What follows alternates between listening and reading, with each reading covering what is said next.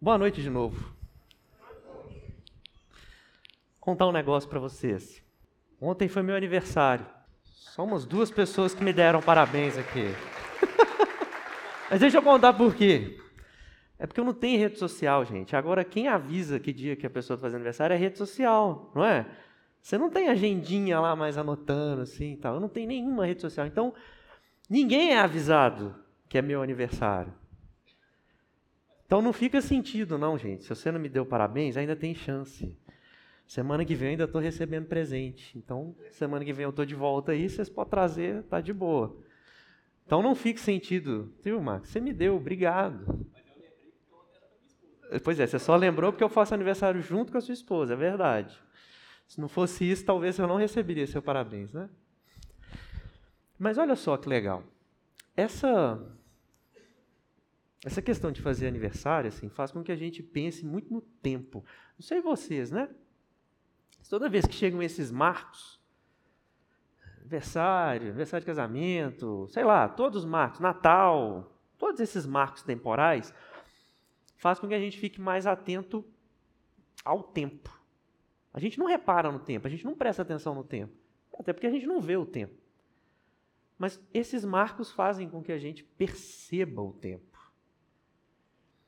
E aí ontem aconteceu um negócio muito legal que, que tem essa relação com o tempo, e eu me lembrei disso assim, e eu queria compartilhar isso com vocês.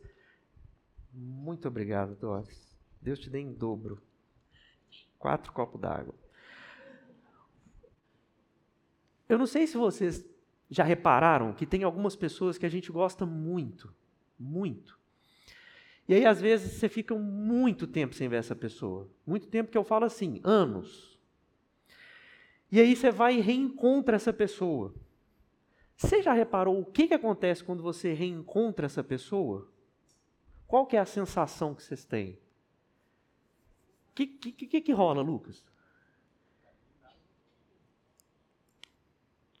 Se vocês não ouviram, o Lucas disse assim: é como se nada tivesse mudado. E é isso. Aí ontem eu recebi parabéns da minha mãe, da minha esposa, dos meus filhos e mais umas três pessoas, que é ótimo.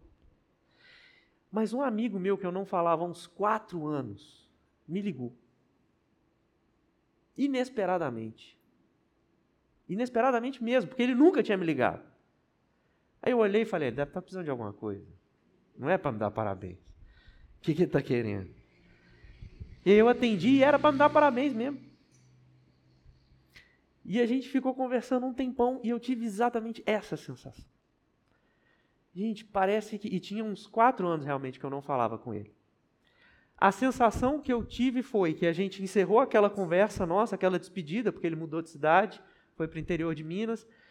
E eu falei assim: falou Henrique, até mais, tchau. E ele foi. E a sensação que eu tive quando eu atendi o telefone é que eu estava continuando aquela conversa que parou há quatro anos antes. Como se nada tivesse mudado. Como se o tempo tivesse ficado parado no mesmo lugar. Como se o tempo tivesse permanecido do mesmo jeito. Vocês já tiveram essa sensação? Ou é coisa minha? Ou eu estou com algum problema? Preciso procurar ajuda terapêutica. Ô, Cris, me ajuda aí. Mas tá normal, não tá? Beleza. Vocês também sentem isso, não sentem? E é legal demais, não é? É realmente essa sensação de como se o tempo não tivesse passado. Pode ter passado anos, mas é como se você, você tivesse reconectado com aquele passado, como se nada no meio tivesse passado. É uma sensação muito engraçada, é uma sensação muito estranha. E aí, uh, geralmente isso acontece com essas pessoas que marcam a vida da gente. Né? Não é com qualquer um. Essa sensação não acontece com qualquer pessoa que você reencontra depois de muito tempo. Mas é com alguém que realmente, sabe assim, um familiar, um, um amigo que marcou a sua vida. Alguém que entrou na sua vida, de alguma maneira transformou a sua vida, e aí você reencontra ela e, e tem essa sensação. Isso é maravilhoso. E aí, ontem eu fiquei pensando assim: puxa vida, a gente faz aniversário, a gente começa a prestar atenção no tempo. E aí eu tive essa experiência que é muito legal, eu relembrei dessa história, né, de que parece que o tempo permanece quando a gente reencontra alguém que não vê há muito tempo. É... Mas aí eu parei para pensar assim: a gente lida com o tempo dessa forma. A gente se relaciona com o tempo dessa forma. E é sobre isso que eu queria conversar com vocês. Como que a gente lida com o tempo? Mas eu queria começar com uma dúvida, que foi a primeira dúvida que veio na minha cabeça quando, eu, quando aconteceu essa questão. Nós contamos o tempo dessa forma, nós fazemos aniversário, quando nos reencontramos com as pessoas, a gente é como se o tempo não tivesse passado. A gente se relaciona com o tempo de maneiras diferentes assim. Mas eu fiquei me perguntando, como que Deus conta o tempo? Que Deus marca o tempo? Essa contagem é totalmente humana. Somos nós que contamos o tempo. E Deus? Como que Deus conta o tempo? Você já parou para pensar nisso ou, ou, eu é que sou muito doido mesmo ficar pensando nesse tipo de coisa? Deus está fora do tempo, Deus é eterno, ele não existe no tempo, ele está fora do tempo. Se ele está fora do tempo, como que ele conta o tempo da história humana? Como que ele marca o tempo da história humana? E aí eu, eu me relembrei de algumas passagens bíblicas e eu percebi que uma das formas que Deus tem para marcar o tempo é através das pessoas. Deus marca o tempo através de gente. E eu vou te provar isso. Você sabe como que Deus marca o tempo a partir de gente? Porque eu tenho certeza que você é um leitor assíduo da Bíblia, e eu tenho certeza que você já encontrou na Bíblia assim. Nos dias de Abraão, ou nos dias de Moisés, ou nos dias de Ruth, nos dias de Esther ou talvez nos dias de Herodes, nos dias de Ciro, e claro também nos dias de Jesus. Eu tenho a impressão que Deus marca o tempo a partir das pessoas. Nos dias em que Abraão viveu, nos dias em que Moisés viveu, que Ruth, que Esther, que Ciro viveu, que Herodes viveu. Nestes dias, isso aconteceu. O tempo é marcado pelas pessoas. E aí, eu estava lendo essa semana Gênesis e eu me deparei essa semana com os dias de José. E eu pensei assim: puxa vida, parece que eu nunca li esse texto antes. E eu queria compartilhar com vocês isso que parece que eu nunca tinha lido antes. E eu tenho certeza que você já leu esse trecho que nós vamos ler milhares de vezes. Mas eu queria que a gente lesse de novo e que a gente prestasse bastante, bastante atenção nesses dias que Deus marcou através da vida de José. Nós vamos ler Gênesis 39, de 1 a 5. Se você quiser, pode acompanhar na sua Bíblia, ou então você pode acompanhar aqui no nosso telão.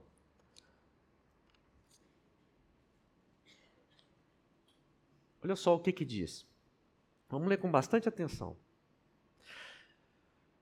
José havia sido levado para o Egito, onde o egípcio Potifar, oficial do faraó e capitão da guarda, comprou dos ismaelitas que o tinham levado para lá. O Senhor estava com José, de modo que este prosperou e passou a morar na casa do seu senhor egípcio. Quando este percebeu que o Senhor estava com ele e que o fazia prosperar em tudo o que realizava, agradou-se de José e tornou-o administrador de seus bens. Potifar deixou a seu cuidado a sua casa e lhe confiou tudo o que possuía. Desde que o deixou cuidando de sua casa e de todos os seus bens, o Senhor abençoou a casa do egípcio por causa de José. A bênção do Senhor estava sobre tudo que Potifar possuía, tanto em casa como no campo. Olha, relendo essa história, algumas coisas me pegaram desprevenido e me confundiram um pouco. E você vai perceber por que, que me confundiram. A primeira coisa que eu percebi é que Deus escreve a história de uma maneira diferente do que eu escreveria a história. Eu escreveria a história de um jeito. Deus escreve de uma outra história. Olha, se a história fosse minha, se eu fosse um roteirista de Hollywood, eu ia contar a história do Egito, ou eu contaria a história do Faraó, ou de um general do Faraó. Eu contaria a história do topo, de onde as, as coisas estavam acontecendo. Eu quero contar do que realmente é importante. Não é o Egito que é importante, não é o faraó que governa o Egito que não é importante, ou não é o principal general do faraó que não é importante. Mas daí já começa um negócio errado na minha cabeça, tá? Deus conta a história a partir do ponto de vista de um escravo. Porque era isso que José era. A partir do ponto de vista de um escravo que foi vendido para um capitão da guarda. Capitão da guarda também já não era quase nada lá, gente. É como se fosse alguma coisa, mas não é não.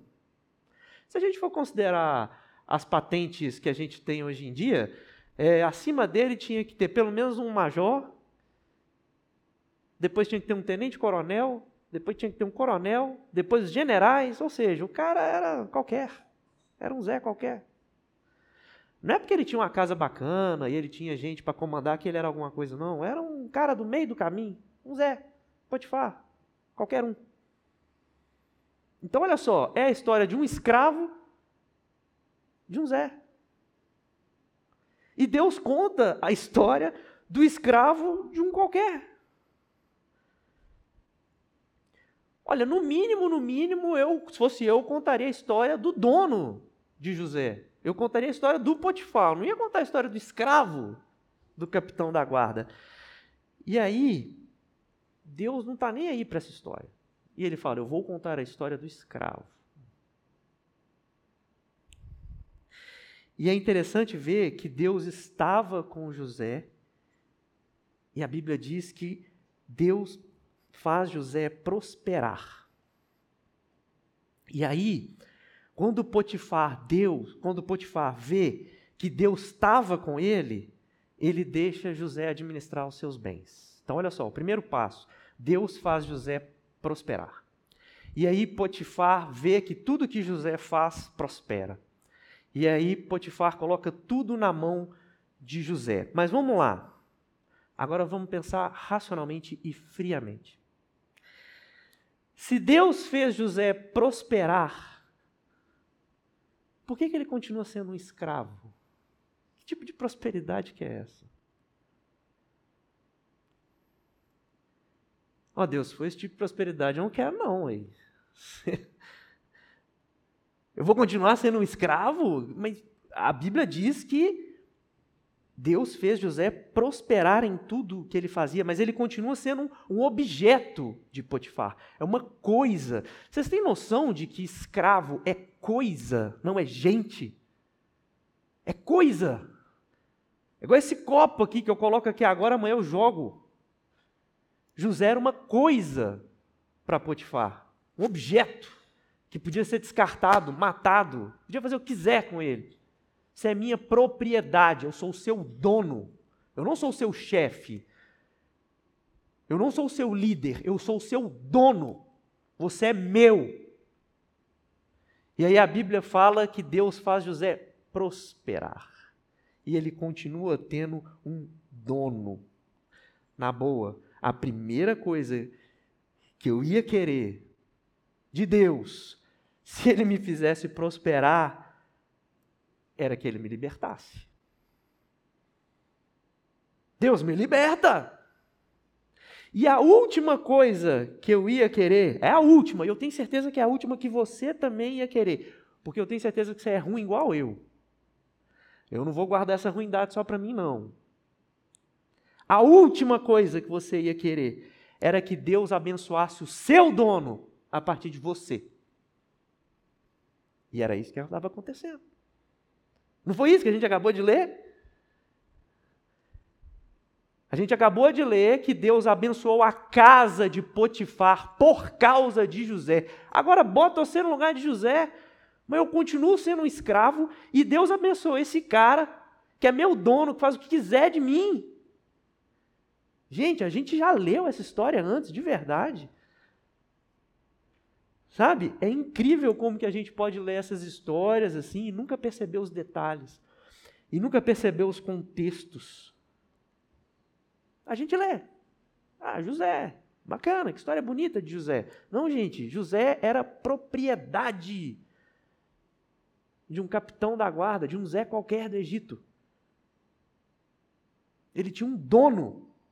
Na boa, assim, se eu fosse José, eu implorar por liberdade. A minha oração principal ia ser o meu maior desejo: Deus, me faça livre.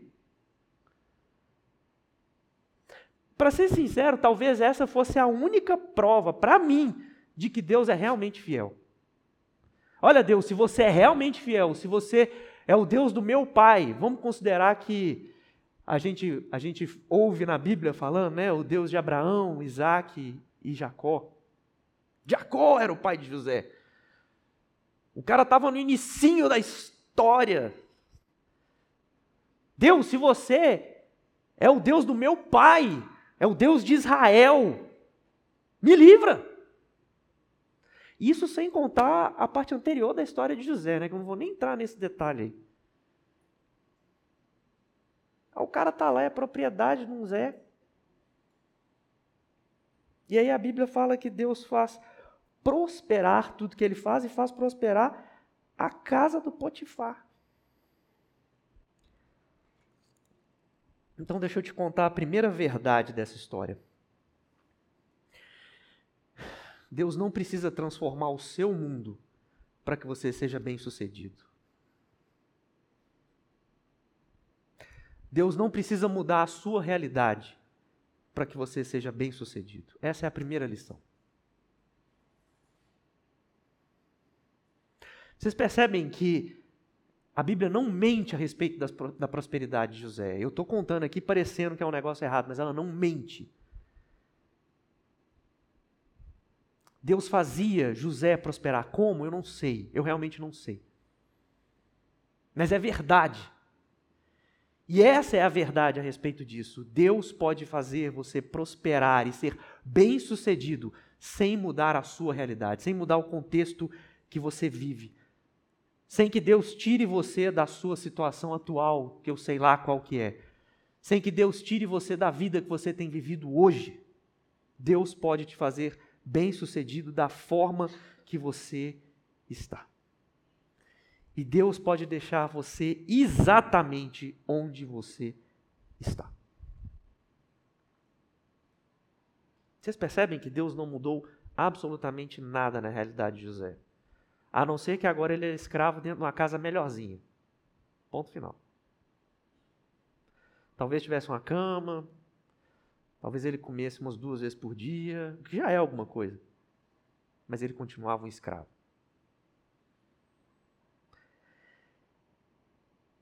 Deus pode usar você exatamente onde você está.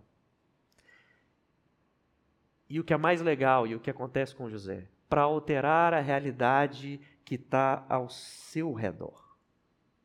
Exatamente onde você está para mudar o mundo que está ao seu redor. Tem alguém aqui reclamando do chefe? Levanta a mão, não, filho. Responde silenciosamente aí. Apesar de que sua cara diz muito a respeito da resposta. E daqui eu estou vendo a cara de todo mundo. Tem alguém reclamando do chefe? Detalhe, eu estou falando chefe, não estou falando dono. Percebe que a pergunta é bem mais light do que talvez se José tivesse aqui? Chefe. Dia que você quiser, você fala tchau, chefe. E vai embora. Fica sem salário, mas vai. E José? Falou, Potifar? Falou nada. Senta aí que eu vou te botar na masmorra hoje.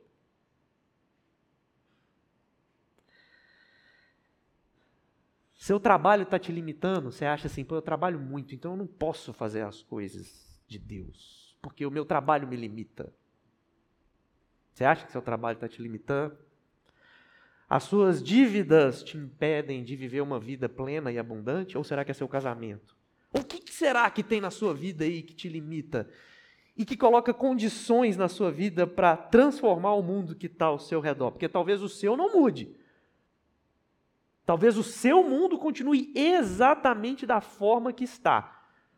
Mas através da história de José, a gente percebe que o mundo ao redor de José modificou. E Deus pode fazer a mesma coisa com você ou comigo. Bom, se você acha que tem alguma coisa te limitando, eu queria que você parasse um minutinho e pensasse aí na vida de José. Um minutinho só. E pensa aí. Ele era escravo de um mestre, de um mestre, de um mestre, de um mestre, de um mestre, de um mestre, de um outro país, que nem era o dele, que nem falava a língua dele. E que talvez esse país fosse até inimigo do país dele. Olha que situação. O cara estava numa enrascada.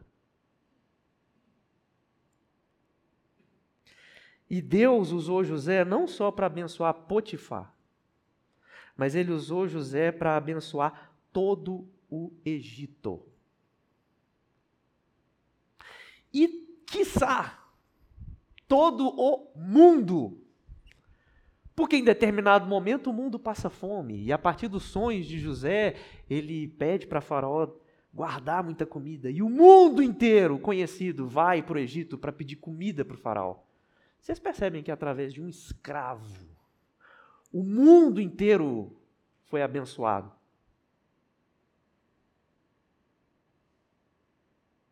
Que doideira, né? Que coisa legal.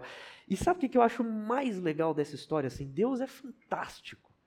Deus é fantástico.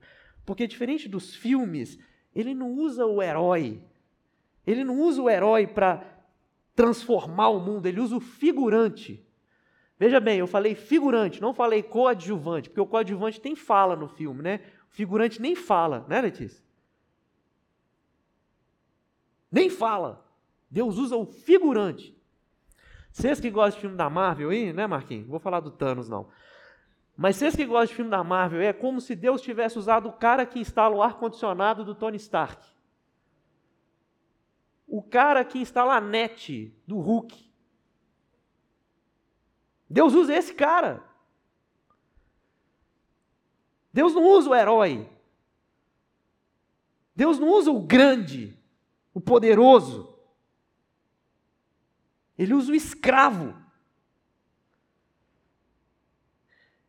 E, e, eu acho que essa é a beleza da coisa. Deus só precisa de uma pessoa, uma pessoa, para mudar o curso da história e para marcar a história humana. Ele precisa de uma pessoa. Tudo correu bem para o Egito durante gerações e gerações, até que eles se esqueceram de José. Sabe, eu acho que no fundo, no fundo, a gente acha que Deus precisa do Egito para mudar o mundo. A gente acha que Deus precisa de algo grandioso para mudar o mundo, precisa de um presidente, precisa de uma grande nação, precisa de bomba, tecnologia, sei lá. Deus precisa de algo grande. Mas não. Deus não precisa do Egito, Deus não precisa do Faraó, nem do Faraó ele precisa. Ele precisa de José. Um Zé. O nome dele é super propício. Um Zé. Ou de uma Maria. Deus precisa de alguém que não é nominado no, no livro dos grandes da história. Ele precisa de um qualquer. E geralmente é uma pessoa que se recusa a desistir de um sonho, sabe? Geralmente é uma pessoa só que vai lá e fala: Eu não vou desistir desse sonho. E aí essa uma pessoa que consegue, que não consegue parar de acreditar que ela pode mudar o mundo. É essa pessoa que fala, eu posso mudar o mundo. E sabe qual que é o problema? E aí eu incluo você e eu nessa história. Eu incluo toda a humanidade nessa história. É que a gente continua esperando essa pessoa. A gente continua esperando essa uma pessoa que pode mudar o mundo. Mas a gente nunca considera que nós podemos ser essa pessoa. A gente nunca considera que eu posso ser essa pessoa. Vocês já devem ter me ouvido falar alguma vez assim: olha, eu acho que eu não posso mudar o mundo, mas eu vou fazer de tudo para que o Gabriel seja essa pessoa que possa mudar o mundo. Eu estou revendo essa minha fala.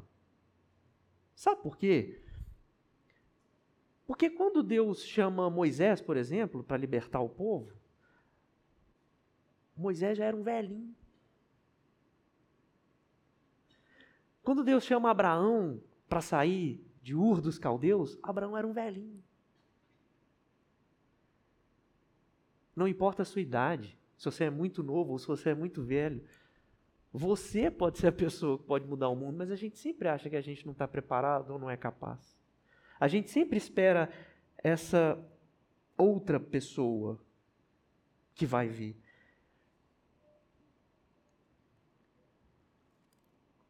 Sabe, eu acho que é exatamente essa a questão. Esse é o ponto crucial. Como é que você vai marcar a história durante sua vida?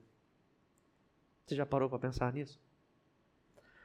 Como você, você, você para de olhar para o outro agora, é você. Como você vai mudar a história.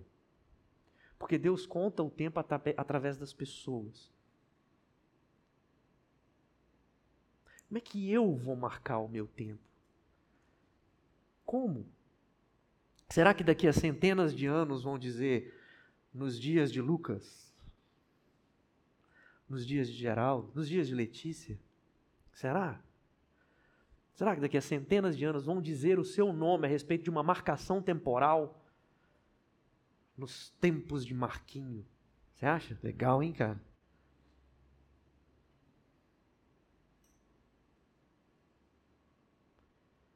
E é engraçado que eu conto assim a sensação de que, ah, lógico que não. Por que não?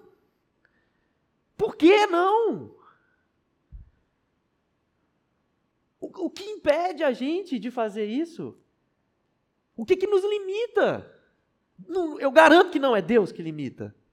Pelo contrário, ele diz: vai, marca o mundo, transforme o mundo, haja no mundo. Ou você realmente acha que a vida é essa? É acordar, tomar café da manhã, pegar o carro, o ônibus e trabalhar, trabalhar, voltar para casa, escovar o dente, o jantar, escovar o dente, deitar e dormir, e acordar de novo e viver tudo, tudo, tudo igual. É, é isso a vida, a vida se resume a isso. Essa é a vida abundante que Jesus veio trazer para a gente. Não quer dizer que a rotina é ruim, mas se ela se basear só nisso, eu garanto para você que não há nada de abundante nisso. Que vida medíocre! Que vida ruim! Você viver a vida inteira e você olhar para trás e falar assim: caramba, eu não deixei nenhum rastro de bondade, eu não transformei a vida de ninguém. Que vida ruim! Que tristeza de vida! Isso não é uma vida que vale a pena viver, não. Fiz 22 anos ontem e já estou com essa sensação ruim. Mentira, gente, estou brincando. 25.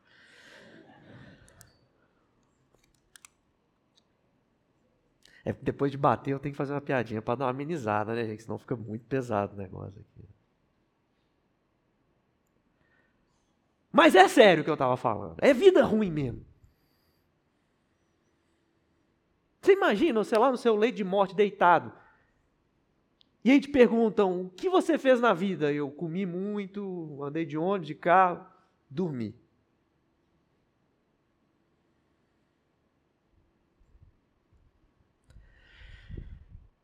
eu realmente acho que essa deveria ser a nossa missão: marcar o tempo e criar um tempo que permanece. Criar um tempo que fica. Sabe aquele tempo do amigo que você encontra e parece que nunca passou? É esse tempo que permanece que a gente precisa produzir, precisa criar. E daqui a centenas de anos vão dizer: olha, nos tempos daquela pessoa, uma pessoa daquela. Sabe? Nós podemos ser a luz que ilumina as trevas, nós podemos ser aquela lumiar que entra no meio das trevas e traz luz. Mas eu acho que a gente prefere viver a nossa vidinha muito pacata mesmo. Olha só. Tá funcionando isso aqui? Eu estou apertando o plato certo? Isso. Fui eu que passei? Foi não, né? Foi? Quando esse percebeu que o Senhor estava com ele e que o fazia prosperar em tudo o que realizava. Só esse pedacinho aí. Quando este, Potifar, percebeu que o Senhor estava com ele, José, e que o fazia prosperar em tudo, como que ele prosperava eu não sei, porque ele continuava sendo escravo, mas eu acredito na Bíblia. O que eu quero, o ponto que eu quero ressaltar aqui, olha só. Quando este percebeu que o Senhor estava com ele. Vamos lá, nós estamos falando do capitão da guarda egípcio. Qual Deus você acha que esse cara venerava? Quem? Vou fazer uma lista aqui: Ra, Isis, Horus, Baste, Tem bastante deus egípcio. Não é? A Potifar tinha cara de Isis. Que era zoiudo. E aí, a Bíblia fala que esse cara, que venerava outros deuses, percebeu que o Senhor. Quem era esse Senhor? Baste? Horus? Ra? Ele conhecia esse Senhor. Ele sabia quem era esse Senhor.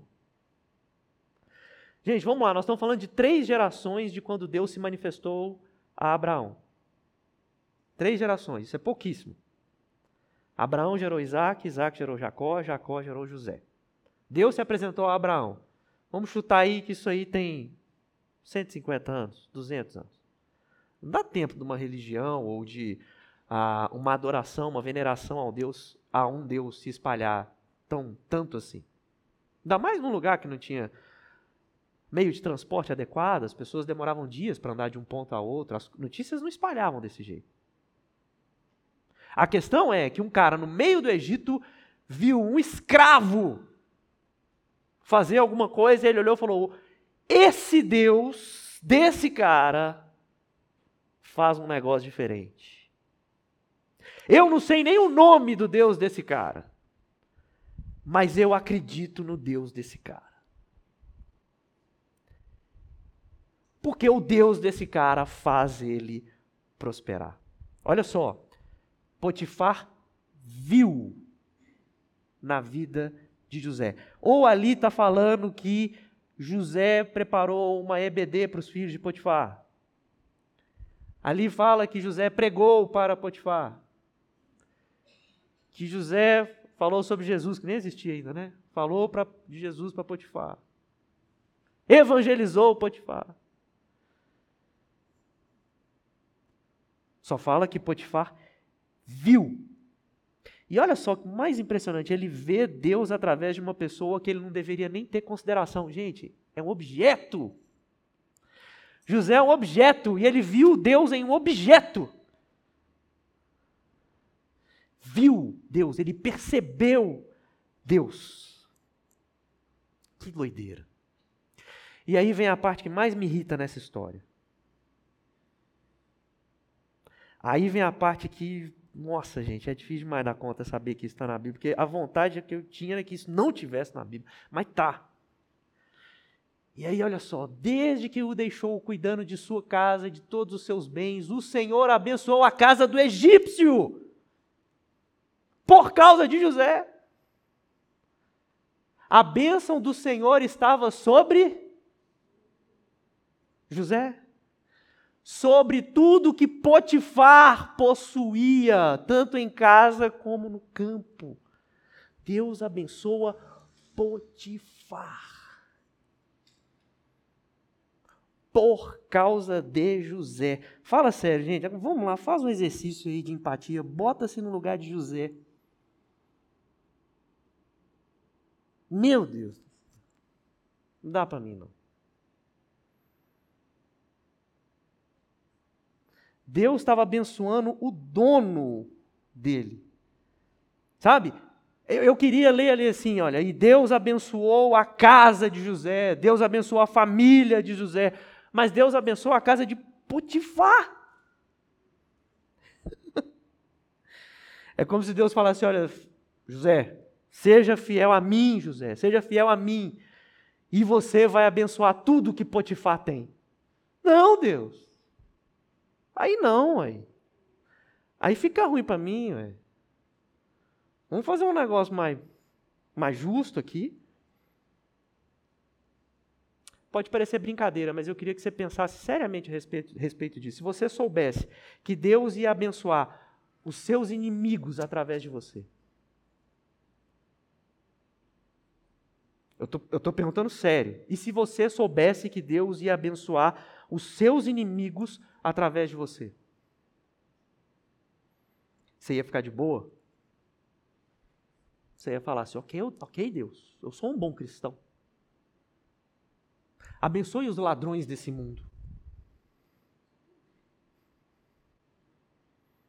Abençoe os políticos que eu sei que roubam dinheiro da saúde e fazem as pessoas morrerem na fila para poder sustentar o seu luxo. Ok, Deus, abençoe os pedófilos.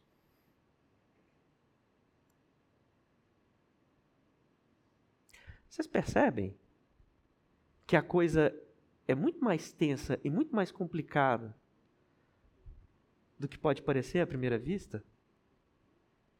E que eu posso tratar a coisa, às vezes, até num tom de brincadeira, mas que é seríssimo isso. E que é isso que Deus está propondo. Essa é a proposta de Deus. Olha, se eu fosse um escravo, eu realmente ia desejar que Deus ia Deus abençoasse o meu dono. Se a escravidão ainda existisse, se eu fosse um escravo, será que eu ia desejar que o meu dono fosse abençoado através da minha vida? De verdade. Será que eu ia gostar que Deus fizesse prosperar o cara que me mantém preso? O cara que bota uma bola de ferro no meu pé para eu não fugir? Eu ia gostar? Você ia gostar? Eu, sinceramente, eu ia preferir que Deus descesse como um fogo e consumisse a casa dele e tudo. E talvez essa fosse uma prova que Deus estivesse comigo, tá? Talvez esse seria o meu desejo de verdade. Pode ser que seja o seu também, mas eu acho que eu sou um pouco pior que você. Mas aí Deus vai na contramão e continua contando o tempo através de pessoas. E pessoas qualquer. Deus não faz o desejo meu ou de José. Deus marca a história do jeito dele. E aí nós somos convidados dia após dia, assim como José foi convidado, a marcar a história através das nossas vidas. Nós somos convidados a tornar real o amor, a graça e a misericórdia de Deus. Eu acho que eu já falei isso aqui alguma vez, mas é sempre bom repetir que os conceitos cristãos de amor, graça, misericórdia são conceitos absolutamente abstratos. E não adianta você falar sobre esses conceitos para as pessoas que não conhecem Deus. As pessoas só vão reconhecer esses conceitos quando nós encarnarmos esses conceitos e as pessoas olharem para a gente e falar: agora eu sei o que é o amor de verdade, agora eu sei o que é misericórdia, agora eu sei o que é graça. Porque enquanto a gente explanar a respeito da graça, da misericórdia, do amor, vai entrar no ouvido e vai sair no outro. E é exatamente por isso que na Bíblia a gente tem aquele texto maravilhoso nos, nos primeiros versos de João, quando João diz que o Verbo se fez carne. Quando a palavra, aquilo que é dito, aquilo que foi contado, vivenciou na prática e encarnou todos os conceitos que Deus queria ter dito para o povo e que disse para o povo ao longo da história, e ninguém entendeu. E Deus falou: então eu preciso ir e encarnar esses conceitos para que as pessoas vejam e saibam o que é amor de verdade, e saibam o que é misericórdia de verdade, e compreendam a graça, porque eles podem tocar em mim. Todos esses conceitos são absolutamente abstratos. E a piadinha é que você não pode apalpar a graça. Você não pode relar no amor. Você não vê a misericórdia passando dentro do ônibus. Você só reconhece esses conceitos quando alguém encarna. E aí você olha e fala: puxa vida, quão misericordioso você foi. Ou quão amoroso você foi. Quão benigno você foi. Aí a gente reconhece esses conceitos. E aí, eu queria te contar uma história que eu, eu, provavelmente já contei, mas aí agora eu quero aproveitar o telão e eu consegui imagens para contar a história de um amigo meu, o Beto, Pastor Beto. Pastor Beto é desses amigos que eu fico anos sem ver, mas quando eu encontro é como se o tempo não tivesse passado. Pastor Beto conviveu comigo na minha juventude, na minha adolescência, e ele é um pastor missionário, e ele e a família dele se mudaram para Guiné-Bissau. E ele é missionário em, na, em Guiné-Bissau, ele e a família dele. E a história dele é, é dessas, de tudo isso que eu falei aqui, a respeito de encarnar esses conceitos, é a vida dele. Eu realmente acho, gente, que se Jesus voltasse hoje e tivesse aqui andando entre a gente, eu acho que seria o Beto. Ou muito parecido com ele. Deixa eu te mostrar aqui quem que é o Beto. E nem é bonito, né, gente? Se fosse bonito ainda, cara. Pelo menos ele fez filho bonito. Esse é o Beto, olha. A esposa dele é a Sônia. Esse é o Raniel. Só que essa foto é bem antiga. O Raniel hoje é maior que eu. A Daça e Rana. Todos eles moravam numa aldeia em Guiné-Bissau, uma aldeia minúscula. Tomada por ocultismo, feiticeiras. Quando ele chegou lá, ele precisou pedir permissão. E sabe o que, que ele fez nos primeiros anos que ele viveu lá? Vocês acham que ele fez EBD? Não fez nada. A Sônia é nutricionista eles começaram a ajudar as crianças que nasciam lá com nutrição adequada. Eles construíram duas salas para atendimento médico, porque era precário. Em resumo, ele passou anos sem abrir a boca para falar o nome Jesus. Mas sabe o que, que ele fez? Ele viveu Jesus. Ele foi o amor encarnado, a graça encarnada, a misericórdia encarnada, a família dele. Eles chegaram lá e eles se encontravam debaixo das árvores, e está lá o Beto ensinando o pessoal, a Sônia dando instruções a respeito de nutrição básica para aquela comunidade que nunca tinha ouvido falar de Jesus, de Deus, ou que fosse.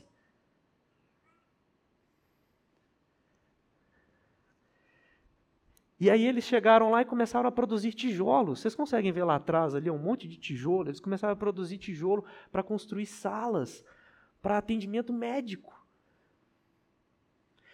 E eles começaram a mudar a realidade daquela comunidade. E aí eles começaram a preparar para construir um espaço de encontro, porque já estava começando a ficar cheio, já estava começando a ter muita gente se reunindo, porque ouviram dizer que tinha uma família que abençoava as pessoas. Só isso. Eles não ouviram falar, vão lá, que estão falando de Jesus. Estão falando de Deus, de um Deus desconhecido. Não. Eles foram para lá para abençoar essas vidas, e aí as pessoas começaram a acreditar na história e começaram a ajudá-los a construir esse sonho juntos. E aí, olha que legal, no dia da inauguração desse templo, olha a quantidade de gente que passou a acreditar nesse mesmo sonho dele.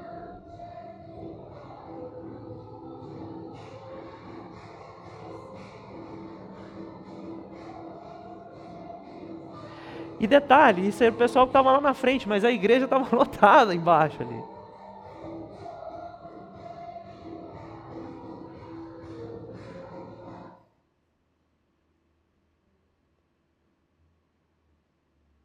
Ah, só voltar aqui, ó. Isso, isso aí é porque eu pedi para ele, viu, gente? Tem como voltar aí? Aqui não está voltando, não. Pode voltar. Olha só. Essa é a parte legal da história. Vocês estão vendo esse menino ali? O pequenininho. Chuta qual que é o nome desse menino? Beto. O menino chama Beto. Esse é um. Porque eu, fiquei sabendo que tem outros, tem um especificamente numa família islâmica que chama Pastor Beto. Primeiro nome Pastor, sobrenome Beto. Vocês entendem, gente? O que eu estou querendo exemplificar com isso?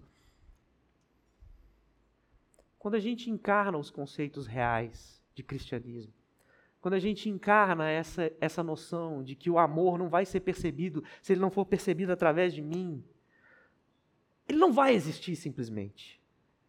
É um conceito abstrato e muito difícil de entender. Eu não entendo o amor.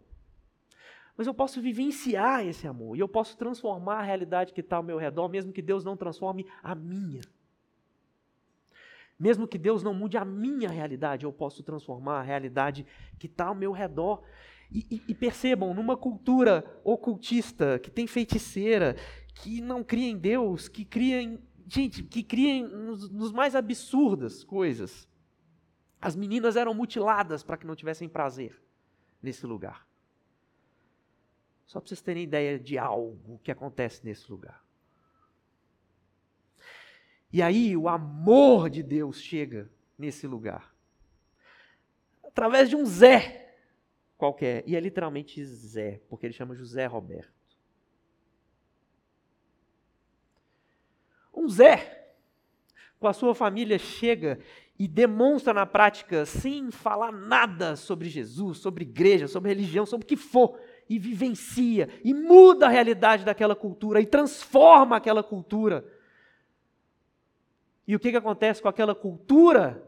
Ela se ajoelha diante do amor de Deus, ela se dobra, ela se curva diante do amor de Deus, porque o amor de Deus é irresistível. Uma cultura ocultista. Acontece com eles a mesma coisa que aconteceu com Potifar. Eles viram Deus Nesse cara horroroso, tadinho. Mas é meu amigo eu amo ele. Vocês percebem que é um Zé qualquer. E eu tenho certeza que daqui a centenas de anos, essa comunidade lá em João Landim vão falar assim, nos tempos do Beto. Até porque vai ter um monte de Betinho andando por lá, né? Vai ter uns Beto, vai ter uns Pastor Beto. Esse aí mesmo foi o seguinte: eles foram buscar esse casal, eles estavam distante da capital, eles foram buscar esse, esse casal para levar para o hospital para eles terem um menino. E eles não sabiam o sexo. E o combinado entre eles era o seguinte: se for menino, vai ser Beto, se for menina, vai ser Sônia. Vocês percebem isso, gente? Vocês percebem que nós não estamos falando de um casal cristão aqui, olha só. Não é um casal cristão. Não é um casal que foi criado na igreja. Vocês percebem que eles botaram um pé naquele lugar e o mundo em trevas daquele lugar se iluminou através da vida deles? E aí você pode pensar, ah, mas é o Beto. É o Beto nada, pode ser você. E eu não estou falando que você precisa ir para Guiné-Bissau. Eu estou falando lá na empresa onde você trabalha, na sua casa. Você bota o pé lá na sua casa, a sua casa ilumina. Ou quando você bota o pé lá, o trem fica, fica ruim, desanda o negócio. Está errado. O que eu quero dizer é que você pode ser usado aonde você estiver. Pode ser em Guiné-Bissau, pode ser aqui, pode ser onde for. Deus precisa de uma pessoa, e essa pessoa pode ser você, pode ser eu. Eu vou esperar o Gabriel para fazer isso, vou esperar a Maria Flor para fazer isso.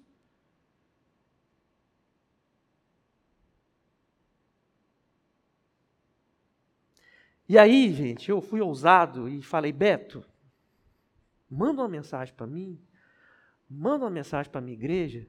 Eu sei que você é gago, mas tenta. Ele mandou uma mensagem para a gente, olha.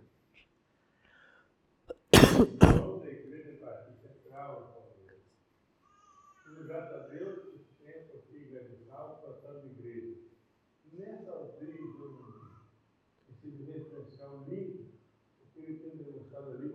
vida, a sua prática, a sua compaixão, a sua graça, a sua misericórdia, e ser derramado sobremaneira nessa aldeia, onde aqui temos atendimento médico, atendimento profissional, atendimento de enfermagem, escola, treinamento de líderes, temos que ordenação de pastores, ordenação de diáconos.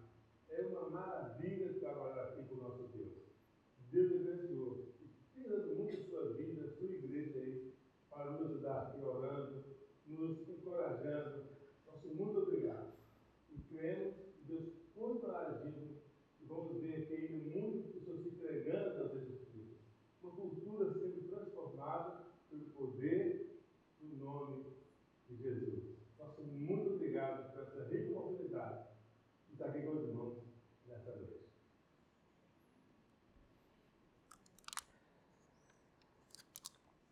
O poder de Deus transformando uma cultura. Nossa Senhora. Isso é grande, hein? Isso é forte.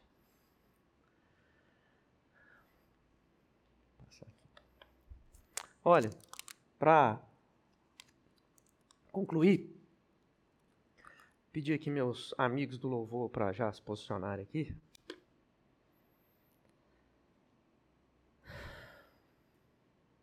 Eu tenho que respirar aqui.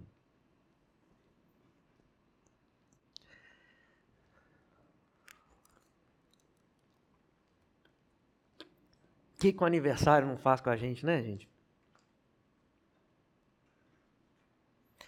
Eu, sinceramente, achei que já não dava mais nada para mim, não, mas aí Deus falou assim: por que, que não dá? Você só tem 25 anos. Muito tempo ainda.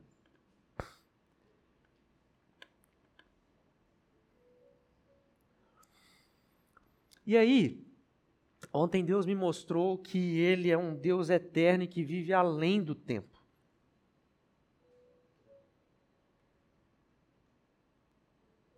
É um conceito extremamente complicado esse, né? Deus vive fora do tempo, além do tempo. E a parte bonita da história é que ele escolheu se tornar como nós,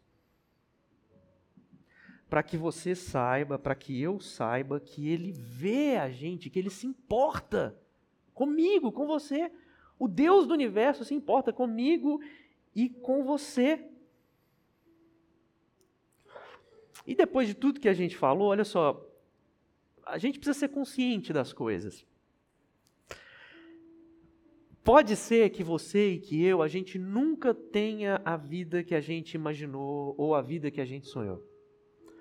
Pode ser que a gente nunca tenha. Sabe? Pode ser que a gente nunca alcance aquilo que a gente imagina ou aquilo que a gente sonha para a gente. E a gente precisa estar consciente disso. Precisa ficar claro para a gente que as coisas podem não sair exatamente do jeito que a gente sonha ou do jeito que a gente deseja, do jeito que a gente imaginou. Talvez você nunca vai ser um Potifar, ou talvez você nunca vai ser um faraó.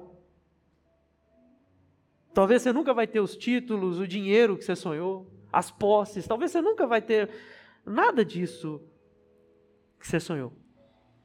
Pode ser que você viva a sua vida inteira como José. Ou o José do Egito, ou o José Roberto de Guiné-Bissau. Zés. Qualquer. Se eu não tivesse apresentado o Beto para vocês hoje, vocês provavelmente nunca saberiam que ele existe. Sabe? Talvez a gente viva a vida inteira do jeito que você está hoje do jeito que eu estou hoje, sem mudar nada. Mas eu preciso que você saiba que isso não impede Deus de marcar a história através de você. De maneira nenhuma isso impede Deus de marcar a história através de você. Você pode ser mais importante para a história de Deus do que você imagina. Eu não tenho ideia do que Deus pode fazer. Mas eu tenho certeza que Ele pode fazer muito mais do que você imagina, do que você pensa, do que eu desejo. Ele pode contar o tempo através da sua vida, através da minha vida, do mesmo jeito que Ele fez com Jesus.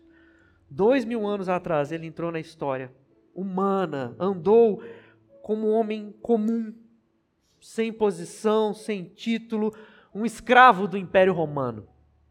Um Zé. Qualquer. E a história do mundo se divide em antes e depois dele. Uma pessoa. E é através dessa pessoa singular que Deus mudou o curso da história. E eu tenho certeza absoluta que você também pode ser usado como instrumento dele na história. Sabe? E depois de ontem, eu fiquei pensando assim: Deus, eu preciso mudar a minha oração. E é por isso que eu conto essa história toda para vocês aqui, porque eu queria compartilhar com vocês qual passou a ser a minha oração, porque eu também desejo que também seja a sua oração. A minha oração passou a ser: Deus, eu quero que você marque o tempo e a história através de mim. Um Zé qualquer. Deus, eu quero que você me use como instrumento do Senhor para mudar a história. Sabe? Faz de mim o tempo que permanece para sempre na vida das pessoas. Que eu seja esse tempo que permanece para sempre na vida das pessoas. Que você seja essa pessoa que, quando é encontrado depois de anos sem ver, você seja essa pessoa que seja abraçada e fala: parece que foi ontem. Que daqui a centenas de anos a gente possa ouvir essa história. Nos tempos de Moisés, não da Bíblia, mas um homem curado da hérnia que está aqui, né?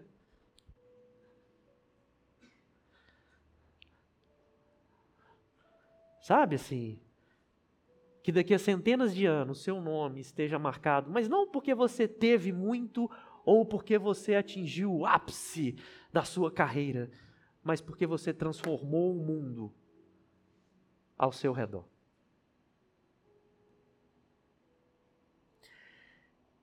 E eu queria que você fechasse seus olhos agora. A gente vai cantar de novo mais uma música. E eu queria que você fechasse e se concentrasse naquilo que nós vamos cantar. E que essa oração que eu propus para mim e que eu proponho para vocês, de que Deus marque o tempo e a história através de mim, e que eu seja o tempo que permanece para sempre, seja também a sua, porque nós somos o povo de Deus, nós somos a igreja de Deus, e a luz dele brilha através de nós.